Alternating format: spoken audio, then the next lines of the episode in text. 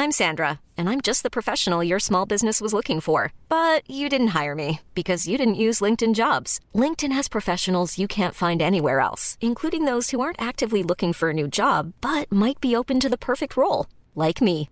In a given month, over 70% of LinkedIn users don't visit other leading job sites. So if you're not looking on LinkedIn, you'll miss out on great candidates like Sandra. Start hiring professionals like a professional. Post your free job on linkedin.com/people today. Daily Cogito.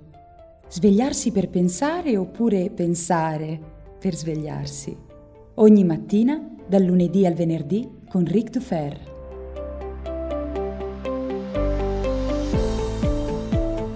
Ed eccoci qua, pronti per cominciare questa nuova settimana. E quale miglior modo se non un episodio di Daily Cogito? Bentornati come ogni mattina qui con Ric Dufer, pronti a svegliare prima la mente e poi tutto il resto. Spero abbiate passato un buon weekend.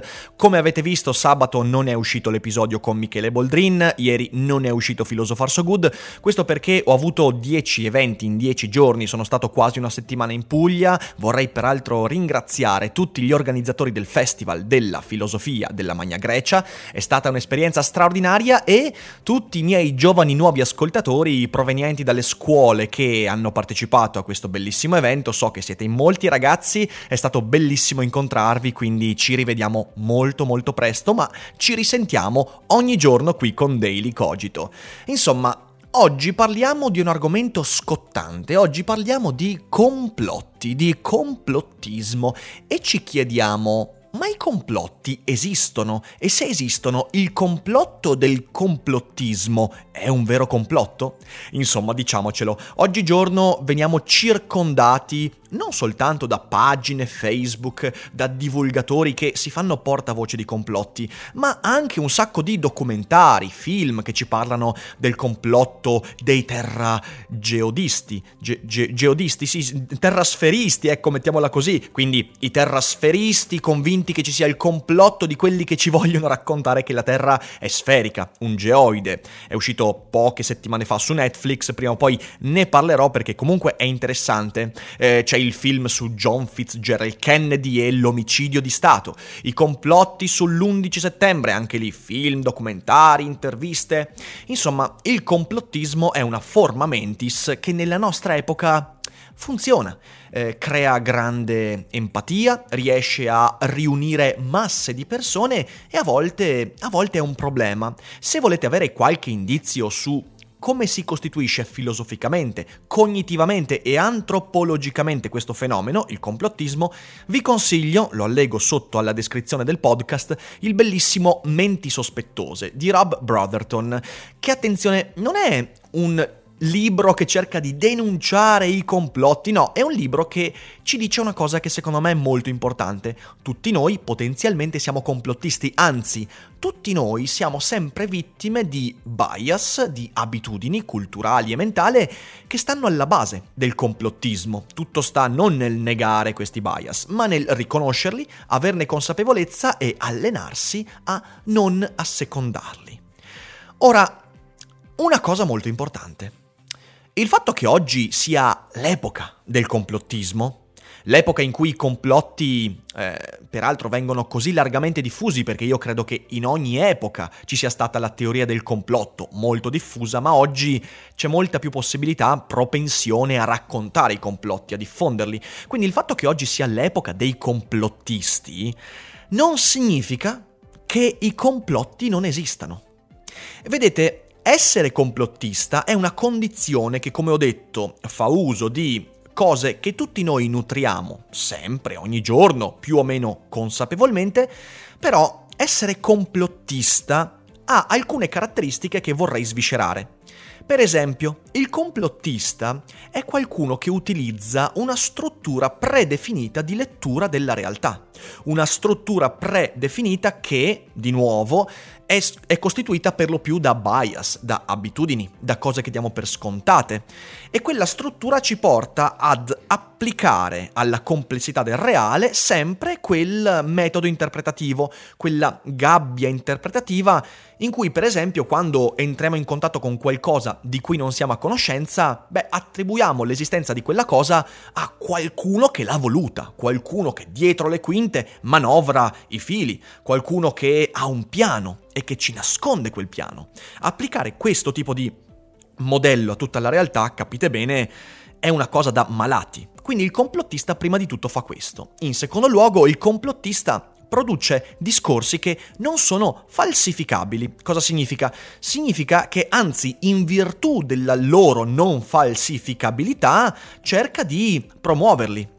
Non ci sono le prove del complotto che sto denunciando perché? Beh, perché il complotto è fatto bene. Per esempio, se io vado a guardare, che ne so, lo sbarco sulla Luna e sono convinto che questo sia un complotto, se io porto argomentazioni e quelle mi vengono smontate, questo, quindi vengono falsificate, questo rafforza enormemente il mio legame con quella teoria del complotto. Perché?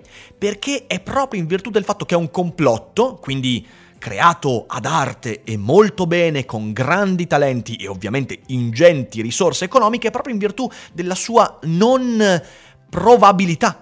è vero. E questo comporta il fatto che il complottista si auto-ingabbia in un vero gioco di scatole cinesi. Perché?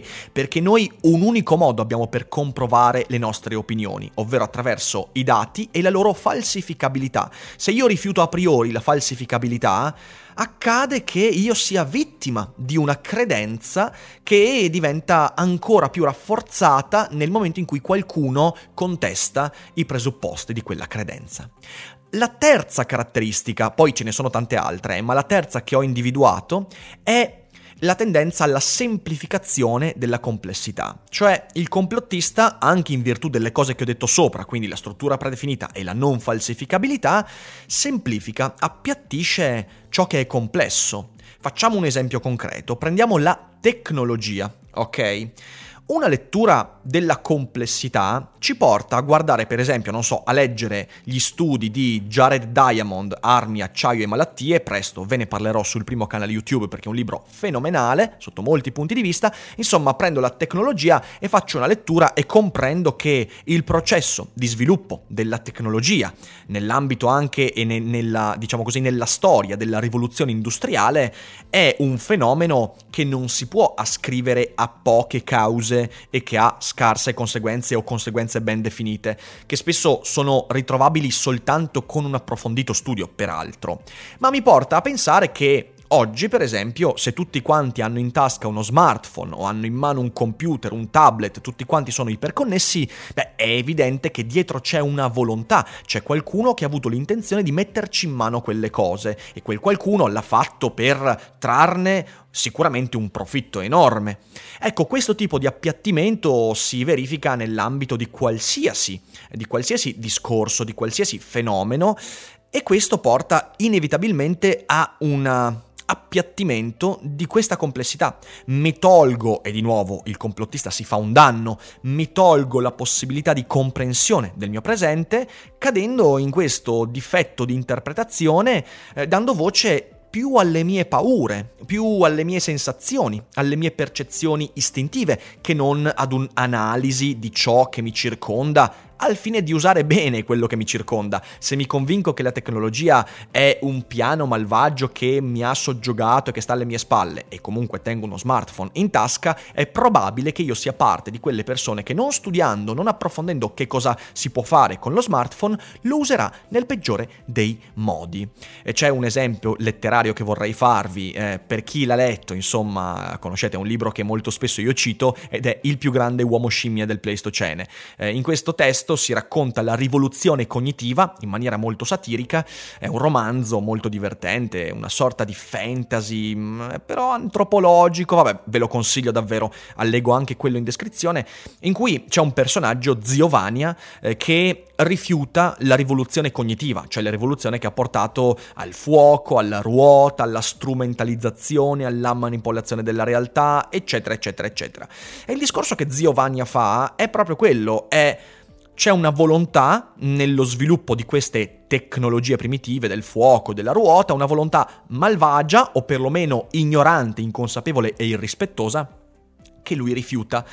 Ma sappiamo benissimo a posteriori, a distanza di qualche decina di migliaia di anni, che non c'è stata nessuna volontà, non c'è stato nessun piano che ci ha portato a sviluppare il fuoco, la ruota e poi la stampa e poi la rivoluzione industriale, sicuramente c'è stata l'unione di tantissimi individui che anche perseguendo il proprio interesse hanno sviluppato queste cose, ma le rivoluzioni, ricordatevelo, questo ne parleremo molto presto qui su Daily Cogito, le rivoluzioni non le facciamo consapevolmente, ma le subiamo, sono processi di cui ci accorgiamo una volta che si sono sviluppati in maniera molto forte e ce ne accorgiamo quindi sempre quando in qualche modo è troppo tardi, potremmo dire, ma l'argomento è fin troppo complesso, non posso toccarlo questa mattina. Ehm, ecco, tutto questo, tutto, tutto questo discorso della struttura della mentalità complottista, come si combatte? Come si combatte? Mm, si deve combattere, perché ripeto, io quando trovo qualcuno che che, che, che, eh, che, fa discorsi su complotti usando queste strutture, eh, la struttura predefinita, la non falsificabilità e la semplificazione, io devo combatterli, ma per il suo bene, eh? cioè mica per il mondo, mica per... no, per il suo bene, perché un complottista è una persona che si sta facendo del male, perché si sta sottraendo alla comprensione dei fenomeni del mondo. Come si combatte? Beh, eh, si combatte con l'uso di argomenti validi, cioè io devo, per quanto sia difficile, per quanto sia complicato. Per quanto spesso sia odioso e frustrante, devo insistere sugli argomenti. Io devo essere informato. È per questo che io nell'elogio dell'idiozia ho scritto a chiare lettere che molto spesso fra i terrapiattisti e i terrasferisti non c'è differenza quando questi ultimi non sono informati su quelli che potrebbero essere gli argomenti a confutazione delle tesi altrui. Quando invece si dice eh no, la Terra è sferica perché, perché, per, perché è così, siamo sullo stesso piano. È inutile stare qua a dire eh ma no, quella però un'informazione giusta. Eh, e servono gli argomenti, altrimenti siamo parte del problema. Quindi informarsi sempre, leggere libri sempre, ascoltare divulgatori sempre, portando quindi dati, quindi dati empirici che possono essere a sostegno della nostra visione, eh, essendo aperti al dialogo, quindi essendo aperti mi raccomando, al dialogo e non sempre soltanto al sarcasmo, all'attacco, eccetera, eccetera, eccetera e poi essere ragionevoli, cioè essere nell'ambito della, de, de, delle proprie competenze, senza voler fare il salto eh, a dire cose che poi non sono quelle che ci competono. Tutto questo, tutto questo non significa che i complotti non esistano. I complotti da sempre esistono. Vedete, il fatto che oggi i complotti vadano di moda non significa che l'atteggiamento contrario al complottismo debba essere un anticomplotismo a prioristico. Deve essere un atteggiamento più consapevole che ci permette non di rigettare in toto immediatamente qualsiasi teoria del complotto. Questo è sbagliato, è stupido ed è danneggiante per chi lo porta avanti, perché molto spesso nella complessità del reale i complotti ci sono. Io Ce ne sono stati decine, ma voglio dire, eh, basta studiare un po' di storia per vedere quanto il complotto faccia parte soprattutto della politica, del potere. Io me ne sono segnati tre, per esempio, oggi che, che, che, sono, che sono complotti che in passato erano stati derisi o derubricati a fantasie e poi si sono rivelati veri. Per esempio, fra il 77 e l'83 sapevate che il governo della Corea del Nord con Kim Jong-il, eh, ovvero il padre dell'attuale Kim Jong-un, rapì un gruppo di più di 20 giapponesi rapiti, scomparsi nel nulla per quasi 15 anni, il governo giapponese disse che no, era una fantasia, non c'era motivo per pensarlo e l'opinione pubblica derubricò tutto questo a, eh, vedete, la demonizzazione della Corea del Nord, quando invece negli anni 90 il governo ammise, trovò delle prove, prove incontrovertibili di questo fatto. Quindi, per esempio, qui si ha un evento sociopolitico nel rapporto fra due paesi, uno dei due paesi, quelli che apparentemente subisce il danno, cerca di tenersi distante dalla ipotesi del complotto perché questo potrebbe danneggiare le relazioni diplomatiche. E poi si rivela che in realtà è stato un errore, bastava cercare delle prove e ci sarebbe venuto fuori la, la realtà. Ma poi voglio dire, citiamone uno di molto molto più importante, il Watergate, quando Nixon dovette dimettersi perché tutto quanto il governo, infatti eh, ricordo tutti gli uomini del presidente e parte della CIA erano coinvolti in questa cosa, tutto il governo e una buona parte dell'establishment nascose alcune informazioni essenziali all'opinione pubblica riguardanti il coinvolgimento degli Stati Uniti nella guerra del Vietnam. Praticamente, diciamo così, tanto per semplificare, venne fuori che gli Stati Uniti eh, spinsero molto per eh, fomentare e arrivare al conflitto, però poi eh, ovviamente eh, venne fuori tutto tutto, e però all'inizio giornali, giornalisti, tutti quanti dicevano no, ma è impossibile, ma nessuno mai, ma come potrebbe mai essere? Era talmente grave l'accusa che tutti quanti cominciarono a dire no, è, è impossibile che abbiano fatto una puttanata così incredibile. E invece poi venne fuori e Nixon, a distanza di qualche mese, dovette dimettersi. Un'altra teoria del complotto che venne derisa messa da parte e poi si rivelò essere reale. Oppure il famosissimo progetto MK Ultra, in cui sempre i nostri amici Stati Uniti, che su queste cose segrete hanno sempre saputo, insomma, tenere il segreto per poco tempo, a differenza di altri paesi come i russi, che ne hanno fatte comunque tante altre, ma scarsamente siamo a conoscenza di quello che hanno fatto, eh, però anche lì ci sono tante teorie che sono state comprovate, per esempio tutti gli astronauti mandati in esplorazione spaziale morti e nascosti all'opinione pubblica, che sono decine a quanto pare, e di cui un paio comunque comprovati. Vabbè, comunque il progetto MK, MK Ultra è quel progetto di potenziamento eh, di soggetti attraverso esperimenti chimici, mentali, di soggetti cerebralmente molto dotati che venivano di, fatti, di fatto messi sotto tortura, sotto torchio. Eh, ecco, anche qua, tutti quanti dicevano sì, vabbè, il governo, esperimenti mentali, ma cosa, ma dove? In realtà poi Clinton stesso nel 95 dovette scusarsi pubblicamente per l'esistenza del progetto MK Ultra, che sembrava fantascienza, ne hanno tratto per esempio eh beh, un film che io adoro, Scanners di, di David Cronenberg. Quando venne fuori il film eh, venne preso come appunto un film sulla teoria del complotto eh, e invece poi si rivelò reale, attenzione, non gli eventi di Scanners, perché ovviamente non c'è mai stato nessuno, per quanto ne sappiamo che col controllo mentale ha fatto esplodere la testa di un Anchorman, ma, ma in qualche modo eh, si è rivelato vero.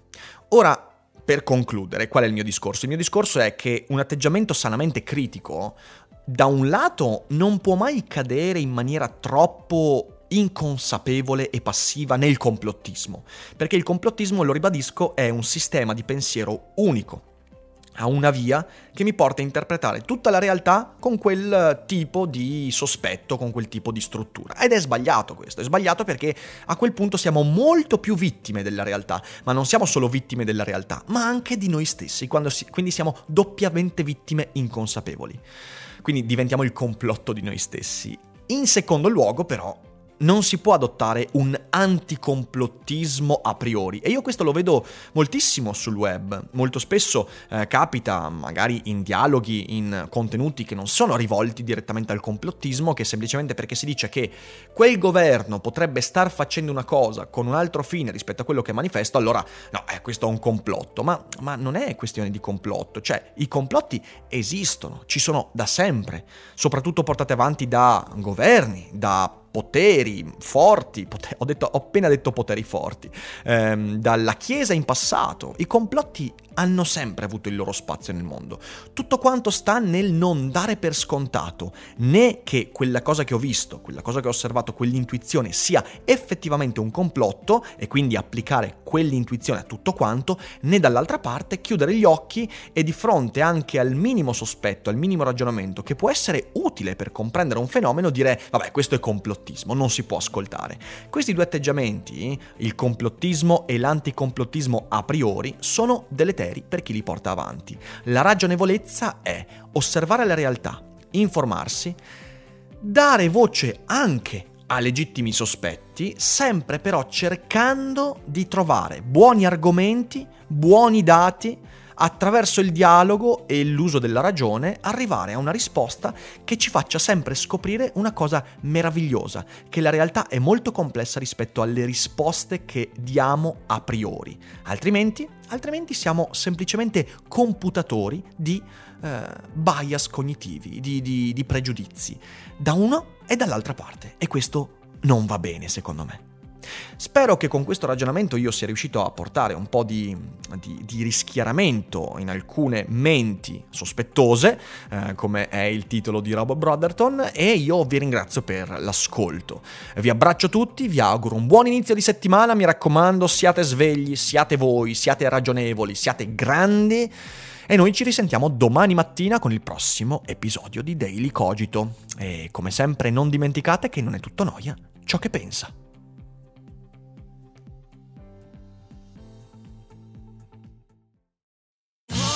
Da ogni euro, se acquisti Dyson V15 Detect Submarine o Dyson Gen 5 e restituisci il tuo aspirapolvere usato funzionante, puoi avere un rimborso fino a 150 euro, perché ogni euro batte forte sempre.